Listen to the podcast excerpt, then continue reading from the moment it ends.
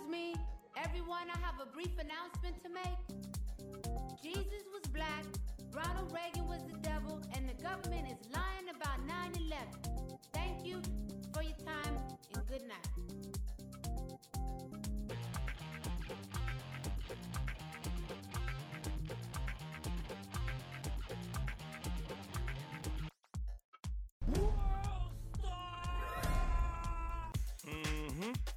Dream where you made the white people riot, weren't you? But I was telling the truth. How many times have I told you you better not even dream about telling white folks the truth? You understand me? Shoot. Making white people riot. You better learn how to lie like me. I'm gonna find me a white man and lie to him right now. Once again, dear listeners, my name is Ernesto Mireles. And I'm Alex Yanish. We are back with the third part of our four part series on the short but far reaching book, Left Right The Significance of a Political Distinction. Today we are discussing chapters 5 and 6, titled respectively Other Criteria and Equality and Inequality. In episode 2, Bobbio took on the survival of the left right distinction and dove deeply into the criterion for distinction and how the criterion is constantly changing with times and political development. Today, he gets back at it, taking those who complicate the meaning to task, answering what is essential in understanding the left and right, reminding us that left and right are still relative and never absolute. How the left right distinction relates to indigenous politics in the United States is particularly important as protest movements like DAPL and Idle No More continue to surge throughout the continent. Continuing to ask ourselves the pertinent internal questions that revolve around the left right distinction based on equality and inequality in tribal lands and larger societal movements. What does being on the left or right mean in Indian country in terms of building large scale political movements? Does it even matter? We think it does. So strap in and here we go. But remember, theory ain't nothing but a G thing. Two loped out theorists going crazy. Ready to make an entrance, so back on up. Cause you know we're about to rip shit up. Give me the microphone first so I can bust like a bubble. Compton and Long Beach together, now you know you in trouble. Ain't nothing but a G thing, baby. Two loped out niggas, so we're crazy. Death Row is the label that pays me. Unfadable, so please don't try to fake this. Hell But uh, yeah. back to the lecture at hand. Perfection is happiness from a land of my land of land of stain from a young G. In the opening paragraphs of chapter 5, Bobbio is talking about an Italian scholar, Dino Cofrancesco, who puts forward the idea that the Manichean interpretation of the left right distinction ends with the desecration of the Marxist faith. He writes that the liberation of mankind from unjust and oppressive power is still the nucleus of the left as a political category. On the other hand, even the right represents something typically human. It expresses one's roots in the soil of tradition and history. I think that what's interesting about this is that the reference to tradition is a constant feature of the left right. So what you're saying is it's not the nucleus of the right. Like you can take away tradition from the right and it can still maintain itself. So he says something else that a lot of times we think of the right as sacred and then people try to conflate that means the left is uh, the profane but that's not something that we can use for the left right distinction the right doesn't always fall in line with sacred christianity or whatever conservative traditional religion is not the thing that defines the right Correct. When he talks about the soul of the right can be expressed succinctly in the motto nothing outside or against tradition, everything for tradition. And then he goes on to talk about in the next couple of paragraphs that there are six ways that this can happen tradition as archetype, crucial or decisive era in history, loyalty to nation, historical memory as common destiny, or awareness of the complexity of reality. Now, what I think is also really interesting is that Fanon in Wretched of the Earth is very explicit about tradition. He says that tradition is the death of culture. And so that what happens over a long period of time, and in the case of, say, the United States with indigenous people, is that over the past four or five hundred years, the subjugation or the desecration of indigenous cultures has boiled down to uh, traditions, things that we we just kind of cling to and that we that we hold to. And I think it fits really nicely in with what Bobbio is talking about here. tradition itself is the opposite of culture, so to say. I know that that might seem kind of counterintuitive to a lot of people, Well, but tradition is what's left over as culture. In this case, the culture of indigenous people as it's slowly eroded over the centuries by settler colonialism. and that's thinking of tradition specifically in a static way, and culture as a dynamic, always growing and moving. Yeah. I think that part of what that points to is that even within the national liberation movement, like Fanon is talking about, the support of tradition is conservative, which I think is fascinating because we normally think of movements like national liberation movements as being very left wing. What this does is it reaffirms the points that Bobbio is making throughout the rest of the book that there's the left and there's the right. And even within the spectrum of the left, there can be parts that are further to the right and parts that are further out to the left. And so thinking about tradition as this way of being able to define or to think about the left right distinction, what Bobbio talks about, he says that he's not interested so much in compiling opinions as he is in developing what he calls a critical uh, way of looking at these things. And, and the way that they define critical is that it means an evaluative or merely descriptive analysis which avoids loading the terms left and right with mutually exclusive value judgments, but which takes into account that they are not absolute concepts but historically relative. The use of critical, it's only possible to use that really then if one foregoes conceiving of the left and right or the things that we think making up the left and the right as concrete historical totalities. So, what is left now wasn't left 50 years ago. The idea of left and right themselves are spatial, that they're spaces people occupy, and the things that make up those spaces change over a period of time. In no way fixed. Yeah. No way fixed, but also really brings us back to this idea of safeguarding tradition. Because tradition, even though it's one of those things that people are like, oh, you know, we've always done this, right? Marriages must be arranged by the papa. Tradition itself changes over a period of time, which is one of the reasons I think that Bobbio is opening this paragraph with this idea of talking about tradition. Because throughout this chapter, what he's really doing is exposing, bringing to light the different ways that people try to talk about the left right distinction and showing how these particular terms, words like tradition, and some of the other words that we'll talk about, are automatically front loaded with value judgments. And that's one of the reasons why they can't really be used to dissect or to take apart the left right distinction. I think it's an interesting point that you were bringing up about tradition. When we think of the word tradition, it seems fixed, but you're bringing up something, and I think Bobbio is as well, is that tradition is something that's historically made, not necessarily something that is fixed.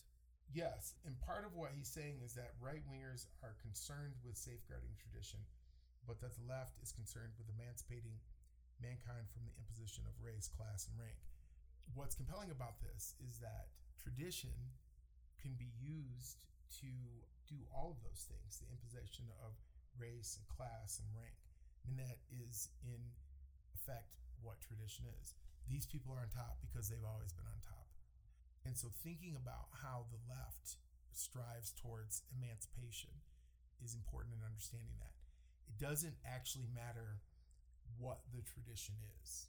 The tradition fixes, it places, it puts things in a certain spot. And the opposite side, or what the what the left side is trying to do, is emancipate people from that artificially constructed situation that was created. Like all these traditions, these things that you're talking about, race and class, it's important to remember that they did not exist until we created them. They're not a or natural uh, thing to humankind. It's also important to remember that even the things the left is creating, right? Because this is the big sort of debate between these two things, and that on the left, when we're talking about equality and inequality on the right, we're talking about egalitarianism and inegalitarianism, the way that people who espouse egalitarianism are approaching it are saying that people are generally the same and so they should have the same things. Whereas people on the right are saying individuals have extreme differences or everybody's different, which means the way that everybody should be treated is Well, it's proof that because people are unequal, based on that everyone is an individual, that these things are natural, and that they're not constructed. Right. That is the proof the right would use. So you think that Bobbio is saying that tradition is not vague enough? No, I think that what he's saying is that it is a incorrect way of, of thinking about it. Well, yeah, I think that tradition it does become an incorrect thing. He goes on later to talk about that both left and right use militarism, secularism, anti-communism, individualism, technical progress, and violence. None of these are essential to either side, even though they are traditionally things that have been used to combat the enemies of whatever side is pushing these things forward. I mean, I think the the broader conversation that he is getting into is that there's this confusion about what defines the left or the right, and I think it's because critics will put essentializations upon the left or the right that exist that are not actually academically honest as a, an essential nature to the left or the right. To further confuse these things, Bobbio points out throughout this chapter that non opposite characteristics define things. So when we say the right is traditional, that implies that the left is non traditional. But that's not actually the case for the left. Each side puts positive characteristics upon themselves to negate the other side. Both sides can actually hold that liberty as a characteristic that they are supportive of. Yes, what Bobbio is doing, I think, is a very good job of showing that the words that we're putting across from each other aren't really appropriate. So, for instance, he writes, the opposite of tradition should be innovation, not emancipation. Equally, the opposite of emancipation should be order imposed from above or paternalistic government, not tradition or conservatism. And so, I mean, you can see how this would be, right? I mean, if tradition is this structure that comes down from above and says, this is the way that we do things, this is the way that we've always done things, this is the way that we'll always do things, then actually innovation is really the opposite of that because what we would be seeking to do is to create new things, find new ways to think about things or to do things as opposed to the traditional ways of doing it. What's happening is that when we don't put the words across from each other that need to be, that what we're actually really doing is flattening the, the contradiction between the two terms. So what he's take, saying about Cofrancesco is his use of axiological positive terms instead of one positive and one negative led him to weakening the contrast between the two sides, turning the two terms into two separate entities rather than opposites. And that's a problem. One of the ways that we understand things is by their opposite. So if we are trying to put things into play with each other that aren't actually opposite of each other, it does weaken the, the contradiction instead of heightening it. Heightening the contradiction is a way of like understanding the situation more fully, to really see the differences between the two things and to be able to say, okay, I can't be this, but I can be this. And to understand how those two things are irreconcilable, which is also the point that Bobbio has been making throughout this whole book, is that the left is the left and the right is the right, and that based on their adherence to a value set, they are essentially irreconcilable. Doesn't mean that they can't work together. Doesn't mean that it doesn't change. Doesn't mean any of those things. It just means that if you're on the left, that you can't be on the right. He goes on to talk about Gaglioletti and talks about how this writer has a little bit of a different interpretation of the distinction and that based on ideological analysis. Bobbio writes, the purpose is to identify the more comprehensive and universal concepts which would make it clear to classify with maximum simplicity and thoroughness the ideologies which have dominated the last two centuries. But, he goes on to write, her conclusions are in part the same as Laponce's, and the chosen terms are hierarchy for the right and equality for the left. Here again, the opposites are not what one would expect. Why hierarchy and not inequality? And this is where Bobbio really starts to get to the point of this fifth chapter. And the thing that he's really trying to, to bring out, and I think that he does this, I mean, he just really drives it home here at the end. When we're talking about quality, that the opposite of, of equality has to be inequality. It can't be hierarchy, it can't be tradition, it can't be any of those things because hierarchy is not something that just exists on the right. It also exists on the left, as you pointed out, I think a couple of a couple of minutes ago. Tradition is also not something that just exists on the right. It also exists on the left. And to think about it in that way shows the weakness of, of that contradiction, right? It shows how that's that's not really going to work. But I think even more importantly, it also gives us a clear view into why people struggle with the distinction because they don't really see the difference between the two. And that I think is in part due to the way that we continue to talk about it. And I think he is really trying to find why people do this in this certain way. And I think he's really pointing something out that we fall into constantly is putting moral judgments upon the left or the right instead of scientifically looking at these things.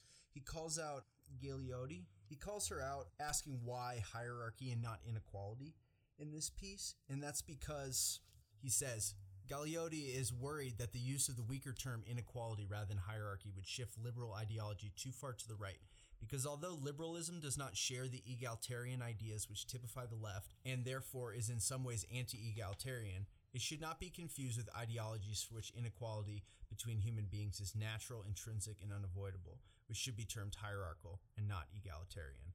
So he's calling her out on this thing for unscientifically looking at this thing. She put a value judgment on liberalism, thinking it's, you know, the best thing and considers herself someone on the left but if we're to be honest with ourselves about these things, liberalism can cause hierarchy. And we see that with class here in our current construction of the economy, specifically in the United States.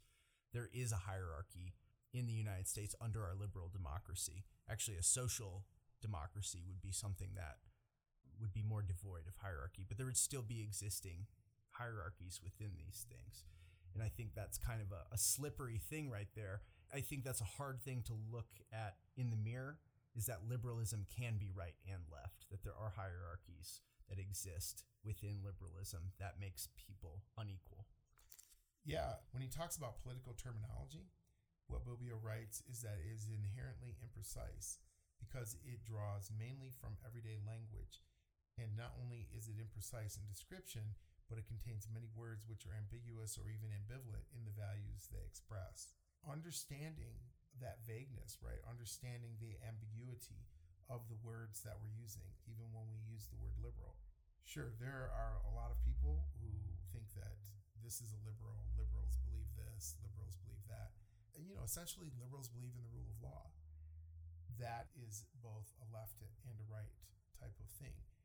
This is where the ambiguity comes in that we're equal under the law. Well, that we're that we're equal under the law, right? That's, that we have equal opportunity. That's the equality part of it, right?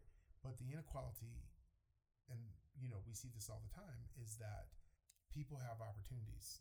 You know, they have the opportunity to go to school. They have choices that can be made, and that those choices reflect the individuality of each of the people that are involved in it. So we have this whole thing people in general, we may believe are basically the same. And then we have people in general who we believe are vastly different from each other. When he talks about political disagreements, what he's saying is that an opinion is put forward in every political disagreement. And that opinion, that within that opinion, there's an expression of a conviction, whether it's public, private, individual, or belonging to a group and that expression of that opinion has roots in a charitable or uncharitable frame of mind, an attraction or an aversion to a person or to an event. And I mean, we see that clearly play out all the time in conversations that we have with other people or that we see other people having with each other. I mean, I think social media is a, a great example of these expression of opinions that are either charitable or uncharitable. And they take place along this spectrum of, of left and right.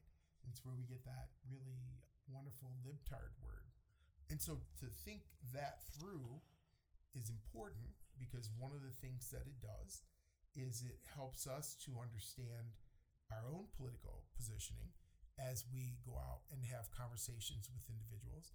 I think that it should make us or help us to reflect more deeply on the positions that we're taking, understanding from the get go those positions, even though we feel they're very concrete, are based very firmly in ambiguity, in the imprecise nature of language. What does that mean about the conversations that we're having?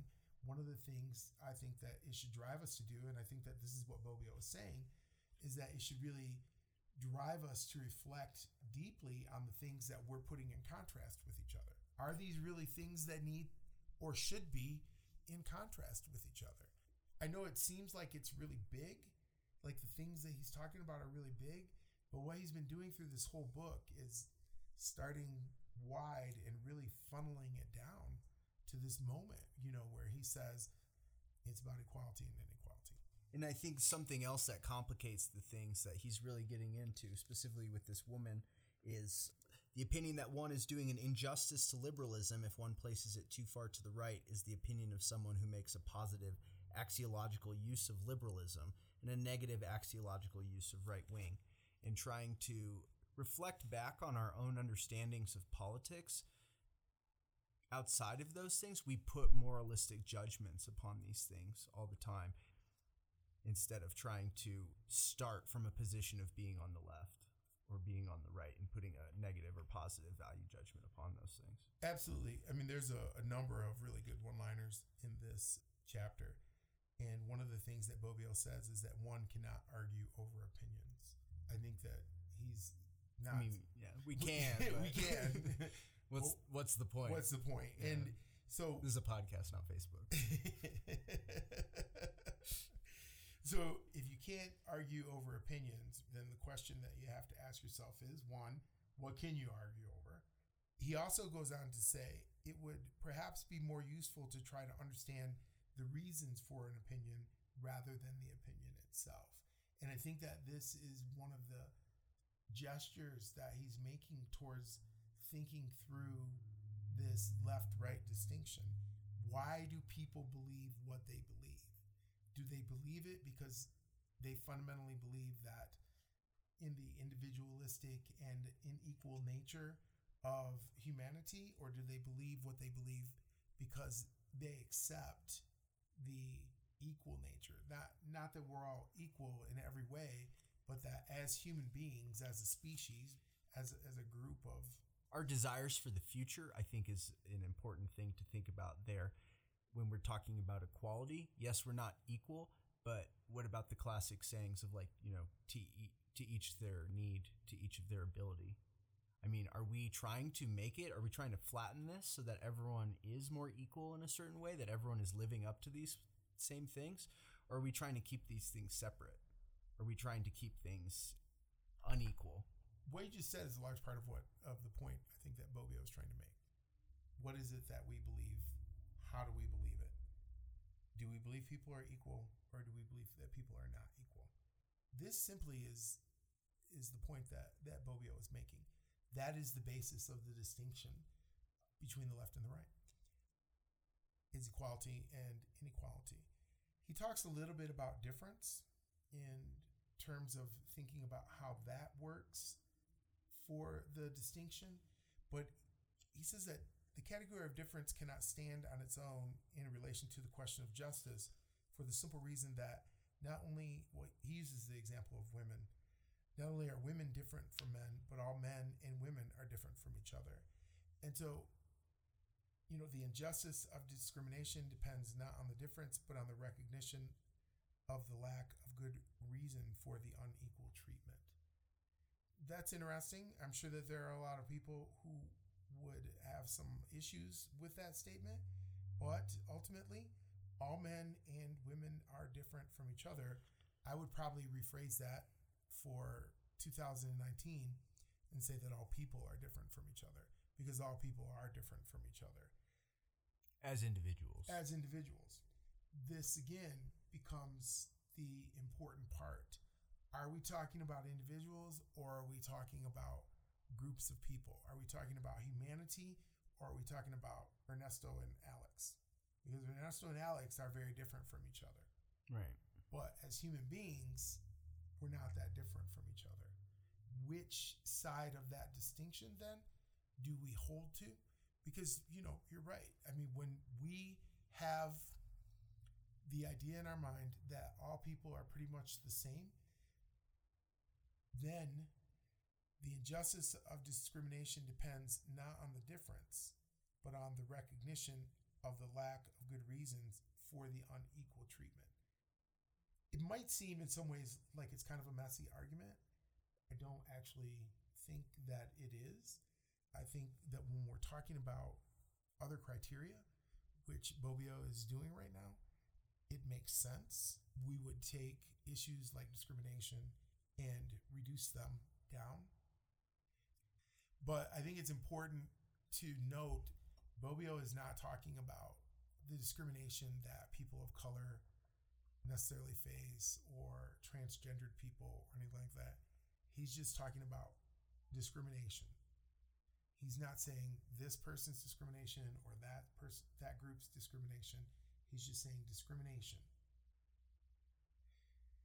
So Bobbio goes on to talk about the difference. He says the discovery of a difference is irrelevant to the question of justice when it can be demonstrated that this difference justifies a different treatment. Again, I think that it's important to understand Bobbio is talking about words. When he says justice, he's not saying justice for or justice with. He's just talking about justice. And that I think may at times seem hard for people to, to understand because we constantly want to associate words like justice or liberty or, or any of these other words or even difference with groups of people. This group of people is different. Mexicans are the other, Native people are the other, justice for indigenous people. But that's not what Bobbio is doing. What Bobbio is doing is he's saying justice. The discovery of a difference is irrelevant to the question of justice when it can be demonstrated that this difference justifies a different treatment. He's not saying how that difference occurs. He's not saying what that difference is. He's not making any sort of assumptions or uh, implications about when and where that might take place. He's just saying that if you can demonstrate a difference, then perhaps it does justify a different treatment, which I think is also an important thing to keep in mind. There are some differences.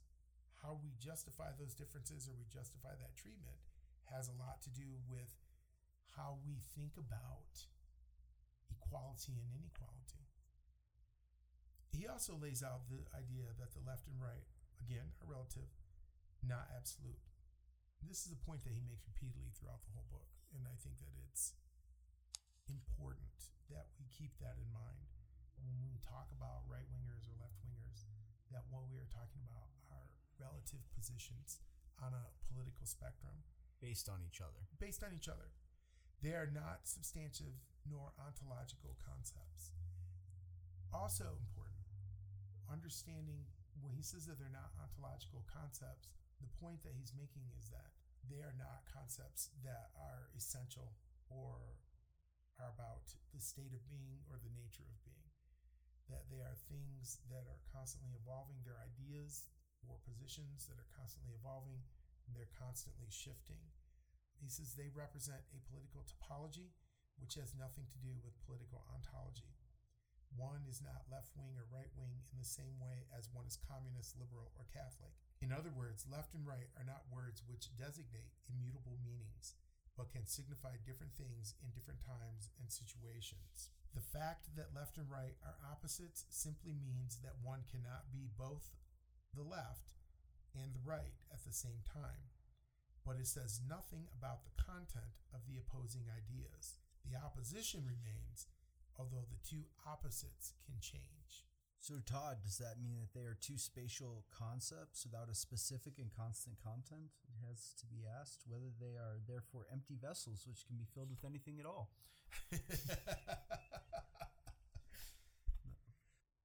they are in many ways empty vessels that can be filled with with anything but they are opposite of each other that's a little hard to get your head around sometimes Yeah. i think as human beings we're constantly looking for something solid we want to have this idea or this thing that we can hold on to that gives us some sort of meaning or helps us to make sense of the world that we live in.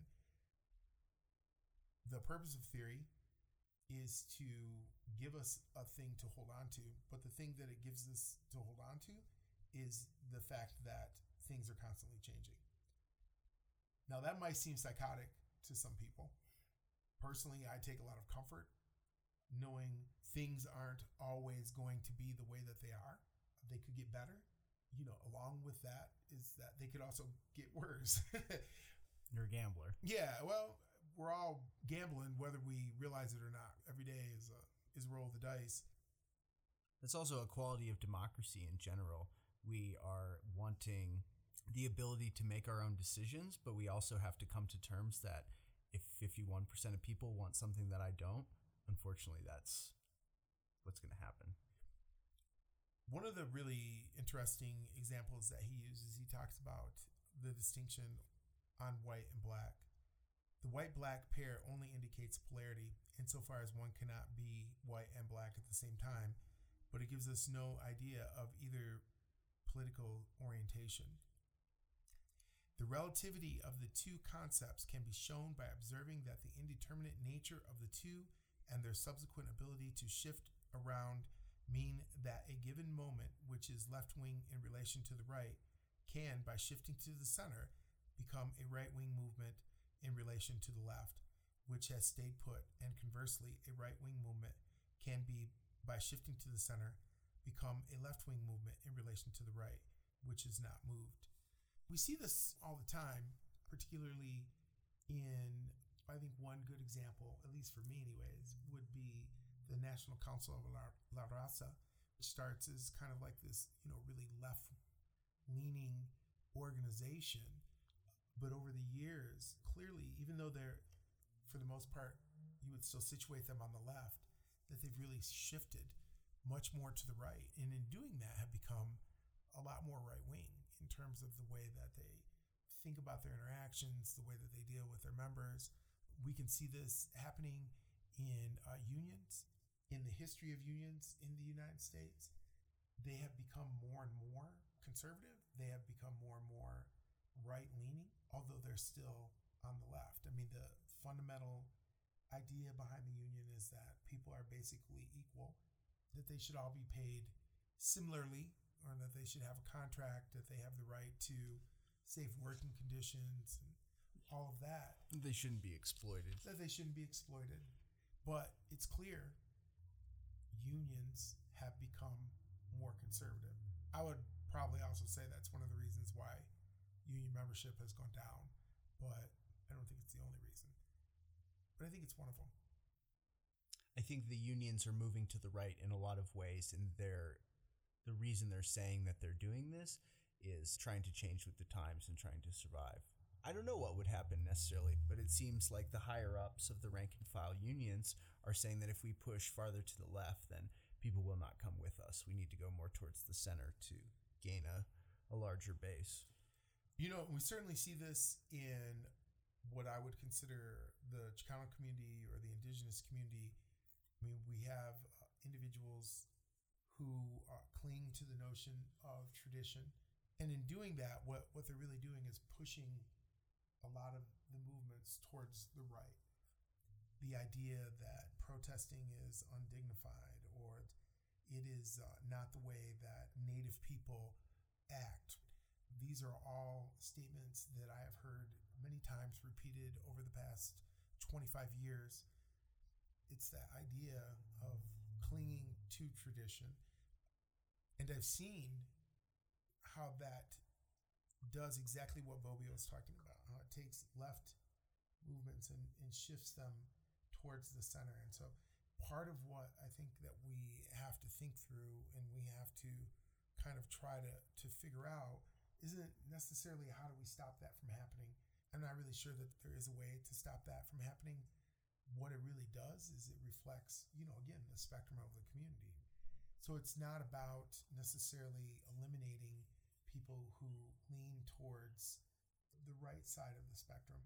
But what it is about is figuring out how those of us who are to the left, how we interact with them, and to understand the uh, the tension and the pull between those two parts of of that side when we're talking about equality and exactly what does that mean. Bobbio goes on to say that in political science, it is well known that in times of particularly high social tension, the leftward trend and the symmetrical rightward trend cause the formation of a left which is more radical than the official left and the right which is more radical than the official right.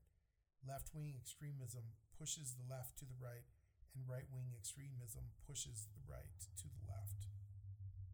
What do you think that means right now, where we're seeing right wing extremism in the ways of. I mean, right now we have this guy who went and uh, shot up a synagogue who was living in his MAGA van. And there's all kinds of things all over the United States. But at the same time, the right is saying that there's left wing extremism on the other side. Antifa going around throwing bricks through uh, windows and whatnot. If right wing extremism is on the rise right now and is pushing the right further towards the left, how do you see that in this moment? Yeah, How do I see it playing out? Yeah, I mean, if Bobbio is right, there's extremism on the left and there's extremism on the right, and it's pushing the right to the left and the left to the right. It's pushing them all closer into the center, right? what he's saying, and, and this is he said this several times, is that it's the extremism, but it's not even necessarily about that it's pushing them. When you have extremism, what it does is it moves the the spectrum out further. So even if the people who are on the left or on the right don't move, I mean they move closer to the center simply by the fact that the ends have grown out, that the part where the extremists inhabit has gone further away from the center. And so it's not even necessarily about them changing or them becoming something different or actually, you know, moving more towards the right. They're moved because of the change, because of the expansion. You know, Bobbio's right. He's talking about the symmetrical expansion. He's talking about if there's a leftward trend, then there's a symmetrical rightward trend. I don't see how that's not true. After Trump's election, I think that there was definitely a leftward expansion. In this case, that would be a symmetrical response to the the right word expansion of the alt right and the identitarians, the street level Nazis, all of these different individuals. What had partially kept that under wraps for a lot of years was the incident on, on 9-11 the wars that have been going on in iraq and in afghanistan really the whole sort of like idea that there is a war on terror as if there could actually be such a thing a war on terror that has checked the leftward expansion while the right has really just sort of exploded and not just on the street level even in the government, like the government itself is moving more and more towards the right. What that means is that we are coming, as Bobbio talked about, into a period of intense social crisis.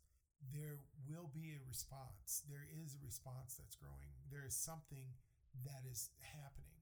Now, what that looks like over the next 10 years remains to be seen.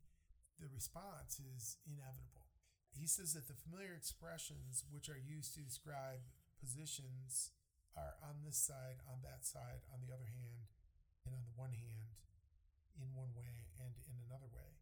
However, the above examples of shifts between left and right do not polarize the left and right, but place them on a continuous line, and they change from one to the other by degrees. He says that Revelli correctly points out that any political force which occupied the entire political space would cancel out any distinction between left and right, as occurs in a totalitarian regime which does not allow any internal divisions. Such a regime could be considered left or right only if, at all, in relation to other totalitarian regimes. I mean, one of the things that we can take away from that is that we do not currently live in a totalitarian regime. How we keep that from happening is probably another discussion because it does seem like that is something that could happen and that could happen here in the United States, but that we currently don't have that. I think is evidenced by this podcast, the openness of it, by all the thousands of other podcasts that, That are there's out there. two parties. There's well, there's at least two parties still, technically. you know, like we talked about in the other episode, it appears that there are a number of people in the Democratic Party who are working uh, furiously to heighten those contradictions, Mhm. right? To push the left further to the left, which is a symmetrical reaction to the expansion of the right within the government. It's important to think about these things spatially to understand that what we're talking about is occupying space, that we're talking about a line, and that we could even say that the left right distinction revolves around the concept of the left, and that the variations are based on the different possible opposites to the principle of equality, which can be variously the inegalitarian principle, the hierarchical principle, or the authoritarian principle and to understand that as the founding principle, equality is the only criterion that withstands the test of time and resists the steady breakdown to which the other criterion have been subjected. This is really the first time in the book that I've seen Bobbio come out and say, okay, what we're talking about is the way that the left is theorized. This idea of equality goes against all of these other notions that have been historically constituted hierarchy, the rule of kings, all of that. This notion of equality and all people are basically the same is what the left is formed around. And he's also saying it's the only idea out of all these other ideas, it is the only idea, the idea of equality, that cannot be broken down in the last sentence of the chapter, he says the only way to reaffirm the distinction is to reorganize the criteria, starting from the secure value of equality or based on the critical importance of equality as a value. He's actually projecting this as like a program for the left. He's saying in order to combat the end of the left right distinction, we need to be very clear that the left is for equality and the right is for inequality. And that's really the only judgment that we can put upon these things. And that's the only way that we can fight these things in this misinformation campaign that's going on around all of these things. Yeah, so in 1994, when Bobbio was writing this, uh, it was apparently the end of the left, and you know, therefore the end of the distinction, because you cannot have a right without a left. What he's saying is that, what I'm hearing is that in order to revive the left, is to demand that these things be taken seriously with very specific language, and we put things that equate with each other next to each other: equality and inequality, not equality and tradition, not equality and hierarchy, uh, hierarchy, or things like that. Be very honest with our understanding. Yeah, he goes on in chapter six to say that the basis of the distinction is everyday people's reaction to equality. That equality, along with liberty and peace, is one of the things that people are willing to fight for, even though these are relative concepts. You know, we can definitely see that that's true. He points out three variables. First, the individuals between whom benefits and obligations should be shared. Second, the benefits or obligations to be shared. And third, the criteria by which they are shared. And he's saying that this is one of the ways that we're able to determine exactly what's going on. And I think this is another complication of these things that specifically the right uses against the left is conflating anytime the left says something about equality, they conflate it with extreme egalitarianism. I mean, we're talking about Trump saying that socialism will never happen here in the United States because there's this fear mongering campaign every time any sort of socialist change comes to the United States to help something. People are told by people like Paul Gosar or uh, Donald Trump that socialism means that all of their stuff will be taken away.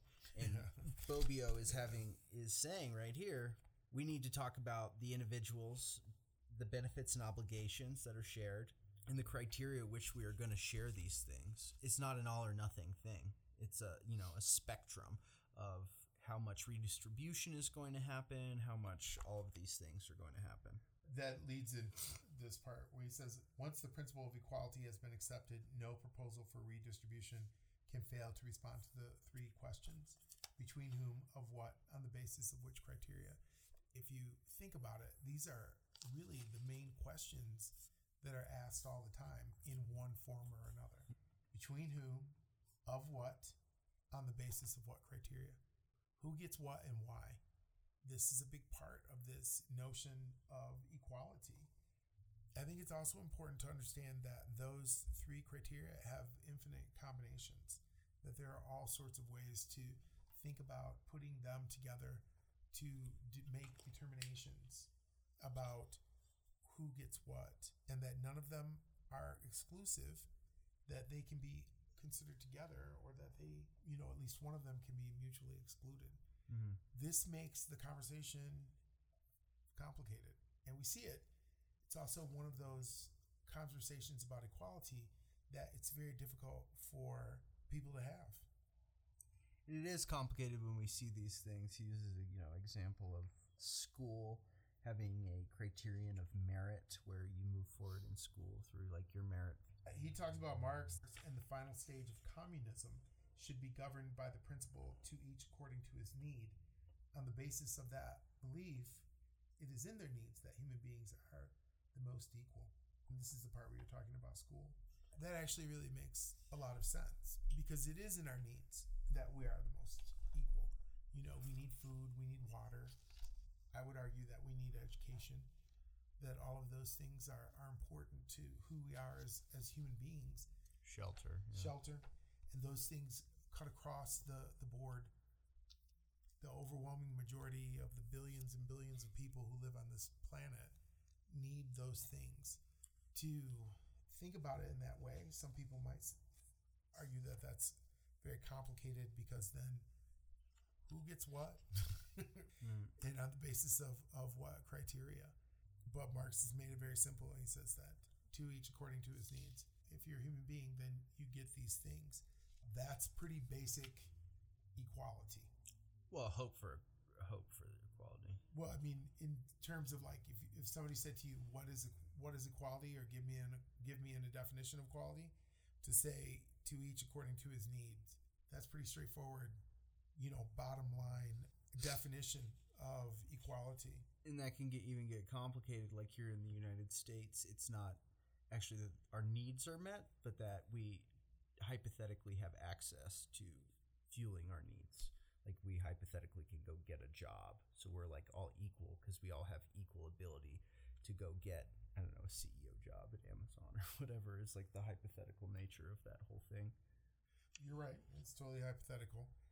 Of course, we don't all have the ability to go get a job as a, a CEO. It's the diversity within humanity that makes their point. when we talk about to each his own that isn't to each his own their needs being met you said that it's the baseline of uh, hope for uh, equality here in the united states but talking about No, not hope for equality. I'm saying that is the baseline definition. Like if somebody said to you, if somebody said to me, "What do you think equality is?" or "How would you define equality?" I would say to each according to his needs. okay so here in the united states i think that in general equality is defined for people in a different way that they have equal access to exist in the capitalist marketplace and have access to their labor and i think that talking about UBIs and stuff. Like there's that guy Yang who I think was involved with eBay or something. Don't quote me on that, but he's running for president right now, and he's running on the whole fact that automation is going to happen and that jobs aren't going to exist anymore. So that's actually going to take away from people's ability to survive. And he's trying to challenge those things. And his whole platform is everyone gets $1,000 in the United States to live on per month. Our jobs are all going to be automized. Um, most people aren't going to be able to work, but in order to prevent people from dying and make sure that people have access to their needs because they'll no longer have access to the job market, he's going to give everyone $1,000 that's an interesting conversation to have. I don't think that that's going to solve anything. You know, rental prices are probably going to go up everywhere. It's not addressing any housing issues or anything like that. I mean, those th- those kind of ideas are are interesting. One of the things that uh, Bobbio begins to work through is the idea of utopian visions, which he says the left are more inclined to than the right, but that it would be a proposal which cannot possibly have any rational meaning. I think the thing that's really important about this chapter, this is the point that Bobbio has been building up to. He has laid out over and over again the ways that we think about the left, the ways that we talk about the left and the right in our society. And he has shown, I think very clearly, one of the reasons around the confusion about the left right distinction is that that the way that the left and the right are talked about is non-opposing ideas. They put value judgments upon one side and then put a non-opposing value judgment on the other side, totally complicating the issue. Which makes it seem like the distinction no longer exists. Poor dialectics. Lazy bones. Lazy bones. One of the things he says these introductory arguments were necessary because when we say that the left is egalitarian and the right is inegalitarian, we certainly do not want to say that a left wing one needs to proclaim that every single pers- person is equal in all things, irrespective of any discriminating factor, because this would not only be a utopian vision to which, admittedly, the left is more inclined than the right, or perhaps to which only the left is inclined, but what is worse, it would be a proposal which could not possibly have any rational meaning. Clearly, not all people are equal in all things. In other words, the assertion that the left is egalitarian does not mean that it is egalitarianist.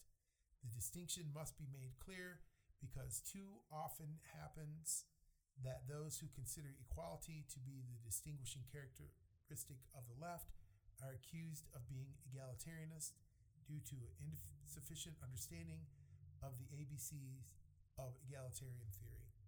And he goes on to say that it's more complicated than, you know, full equality or non equality.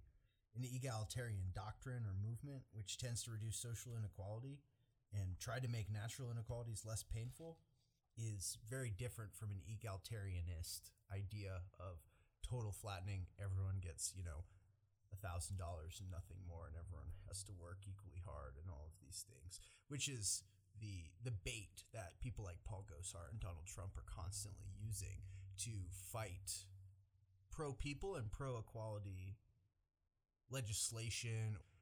Equality does not necessarily mean egalitarianist. Equality is the state of being equal, especially in status rights and opportunities which we see that argument being made all the time in this country that people are equal because they have the same rights and the same opportunities. We know, however, that that doesn't really play out in an egalitarian way. Well, he even uses the example uh, that all animals are equal, but some animals are more equal than others. Was that him or Aldous Huxley? no, he's he Two quotes legs him. good, four legs bad. Doesn't he quote him in chapter four? uh, Huxley? Oh, I don't know. Wasn't it Orwell? Animal Farm. Oh yeah, it was. It was Animal Farm. Yeah, it was Orwell. Said the PhD in literature. the um, because he spelled it wrong. so when we talk about this, what we understand is that natural inequalities exist, and that the majority of those natural inequalities cannot be eliminated. There are things that make us different from other people, and there's no way to to get rid of those things. But that social inequalities can be addressed but Bobbio says that in reality that they can only be discouraged. And I think that we can also see that that's pretty true too. I mean, the only way to get rid of theoretically, and even then, I think what you're just doing is creating a whole new set of social inequalities is to, you know, completely overthrow the system that is producing the social inequalities. I think that this paragraph is very important. It therefore follows that when we say that the left has a greater tendency to reduce inequalities, we do not mean that it intends to eliminate all inequalities or that the right wishes to preserve them all, but simply that the former is more egalitarian and the latter more inegalitarian. And again, I think it's important to remember what we're talking about here is the way that we perceive differences. There's a group of people on the left who say all of these differences are somewhat beside the point because people are basically the same. And then there's a group of people on the left who say the differences are important and we wish to preserve the differences, whatever those differences are. Because the book and Bobbio don't speak to those at all. So when he says equality and inequality, he's talking about just that equality and inequality. He's not talking about all of the other things that we think about when we think about those ideas or those notions. So the left is for equality, the right is for inequality. It's based on how they see the human condition. It, it's vital to understand this to to talk about humans as equal and unequal at the same time. Humans as a species are equal, especially in relation to other genus. But humans as individuals are unequal. I can throw a football at least 10 feet farther than Todd can.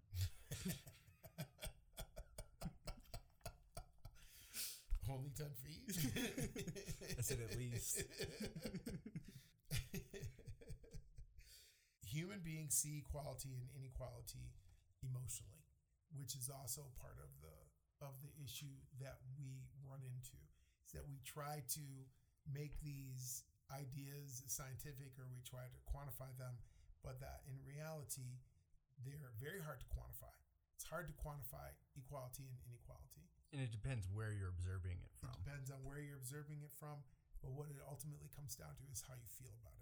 Some people feel all human beings are equal and deserve basically the same thing, and some people feel deeply that not all human beings are equal. Therefore, the distribution of whatever becomes a very different thing. do we even want to do something about that? I think another thing that differentiates these things is do we consider these things as natural human equalities coming from nature, or do we consider these things as social inequalities that maybe we can change these things? I think it's also interesting, Bobbio states people who believe that human beings are more equal than unequal, and people who believe that we are more unequal than equal is what defines the left and right distinction. An egalitarian bases his belief on the conviction that the majority of inequalities which most outrage him and which he would like to see removed are social, and as such can be eradicated. The anti egalitarian, on the other hand, bases his beliefs on the conviction that they are natural and cannot be eradicated. So there's also a distinction, and we see this all the time. Social justice warriors are constantly talking about systemic oppression, and you know they're laughed at by the right, but it's showing something that's common on the left, talking about artificiality, which Bobbio uh, states. Artificiality, something that the left uses as a descriptor for social inequality. All of these things come from, you know, there was no criminal until the day that we invented a law there was no race until the day that we invented race.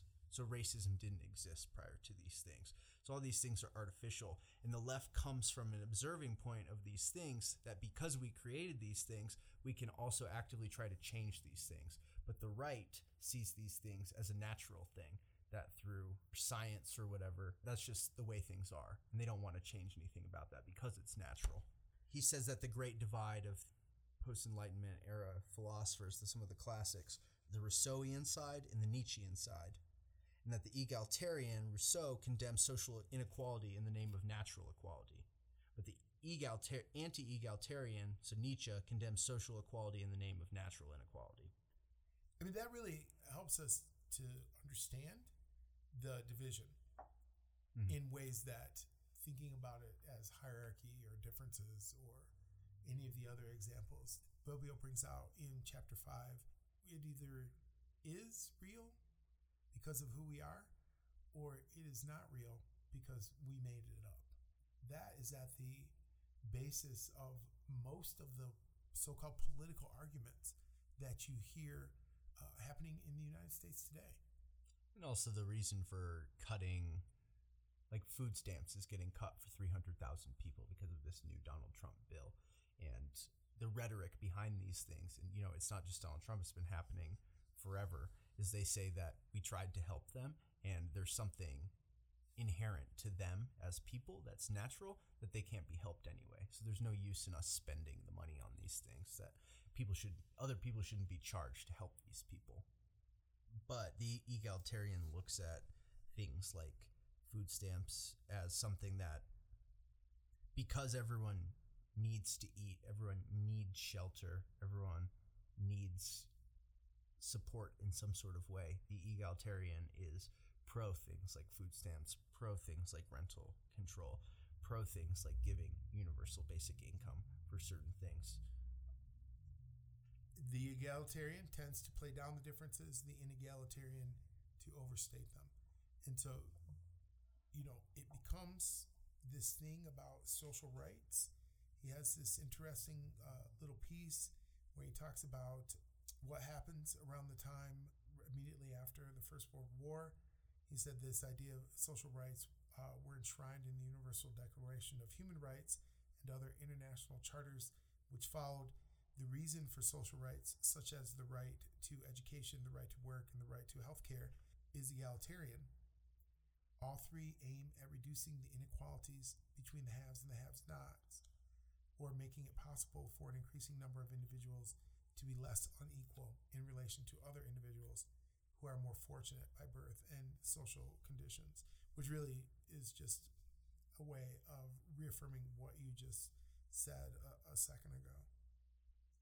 Yeah, and then the last sentence of the chapter at a more practical level, this would mean encouraging policies which aim to make those who are unequal more equal, rather than a utopian society in which all individuals are equal in every single thing. I think it was interesting. He also says in that chapter, I repeat again that I'm not saying that greater equality is a good thing and greater inequality a bad thing. I'm not even saying that greater equality is always and in all cases to be preferred to other benefits like liberty, affluence, and peace.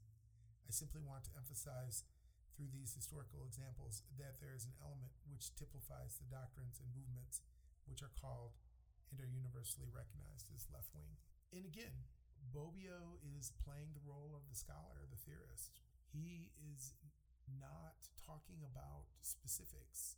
He is talking about the left and the right. And I think that he does a really good job continually pointing that out to the reader. I mean, we could, and I'm, I have throughout the course of the time reading this book, and I'm sure you have too, thought of all these different examples, you know, like what about this or what about that? But the basic idea behind a book like this, and I think even beginning to have a conversation around understanding how political ideologies are formed, I mean, we have to get down to the the root of it, right? What does it mean to be on the left? What does it mean to be on the right? Once we begin to understand that, and we understand the left is based in equality, the idea all people are basically the same and that they all deserve the same things, and that the right is based in the diversity of humanity, that all people are different from each other, radically different from each other. They see it as an individual issue, the left sees it as a group issue. This is what makes those things irreconcilable. It's also, I think, a vital point for us as individuals who are trying to think through what these things mean in terms of the arguments that we're hearing and the policies that are being carried out in all of the different problems that we face in society today, where those ideas actually come from. Like he said in chapter five, the question or the idea really isn't the opinion. The thing that we have to ask ourselves is where does that opinion come from? Why does that person think the things that, that they think? Once we begin to uncover that beyond the, well, they think that because they're an asshole, once we get past that, what we can really begin to do is look critically, which he also talks about in chapter 5 as a process which does not value load ideas. We can begin to look critically at what it is that people are saying. Chapters 5 and 6 are in many ways the culmination of Bobbio's argument, a cleaning up of the complex, messy ways the left and right are talked about, simplifying the two ends of the political spectrum to egalitarian and inegalitarian. In an honest critique, Chapter 5 shows the false dichotomies used by academics. Hierarchy is not the opposite of equality. Emancipation is not the opposite of tradition. The left right distinction cannot be based solely on the idea of difference. Bobbio questions the purpose of replacing a clear criterion like equality and inequality with a less convincing one.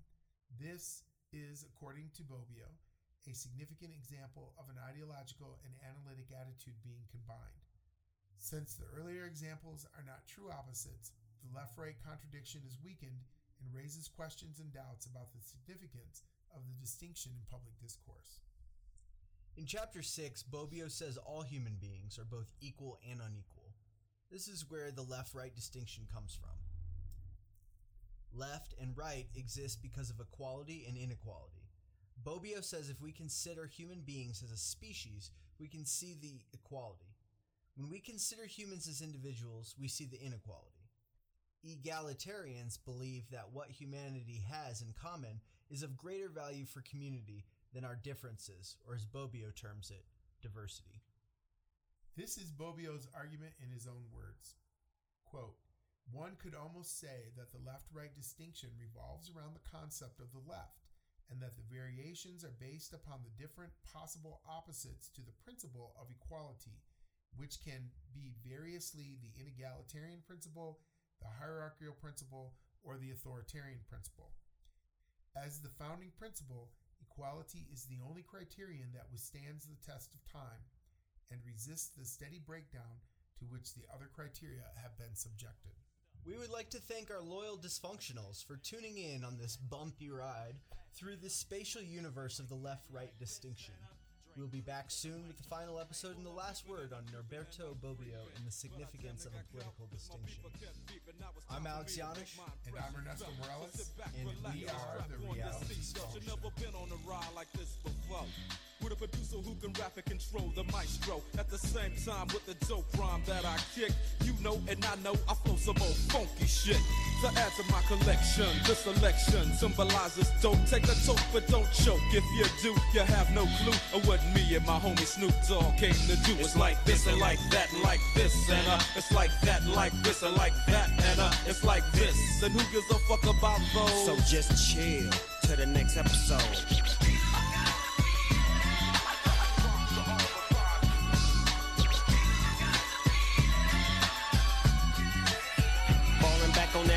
What a hellified gangster lean. Getting funky on the mic like an old batch of collard greens. It's the capital S O yes, I'm fresh and double O P D O double G Y D O double G. You see, showing much flex when it's time to wreck a mic. Pimping hoes and clocking a grip like my name was Dolomite.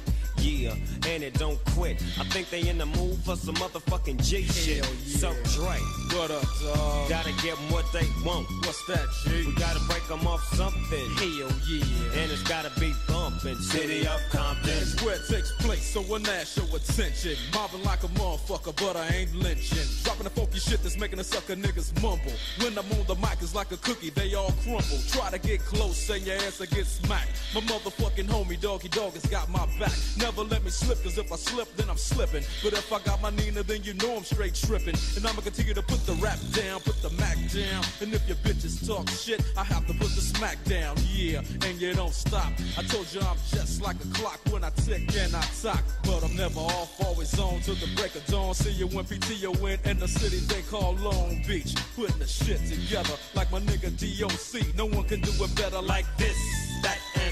It's like that and like this and like that. And uh, it's like this. Then who gives a fuck about those? So just chill till the next episode.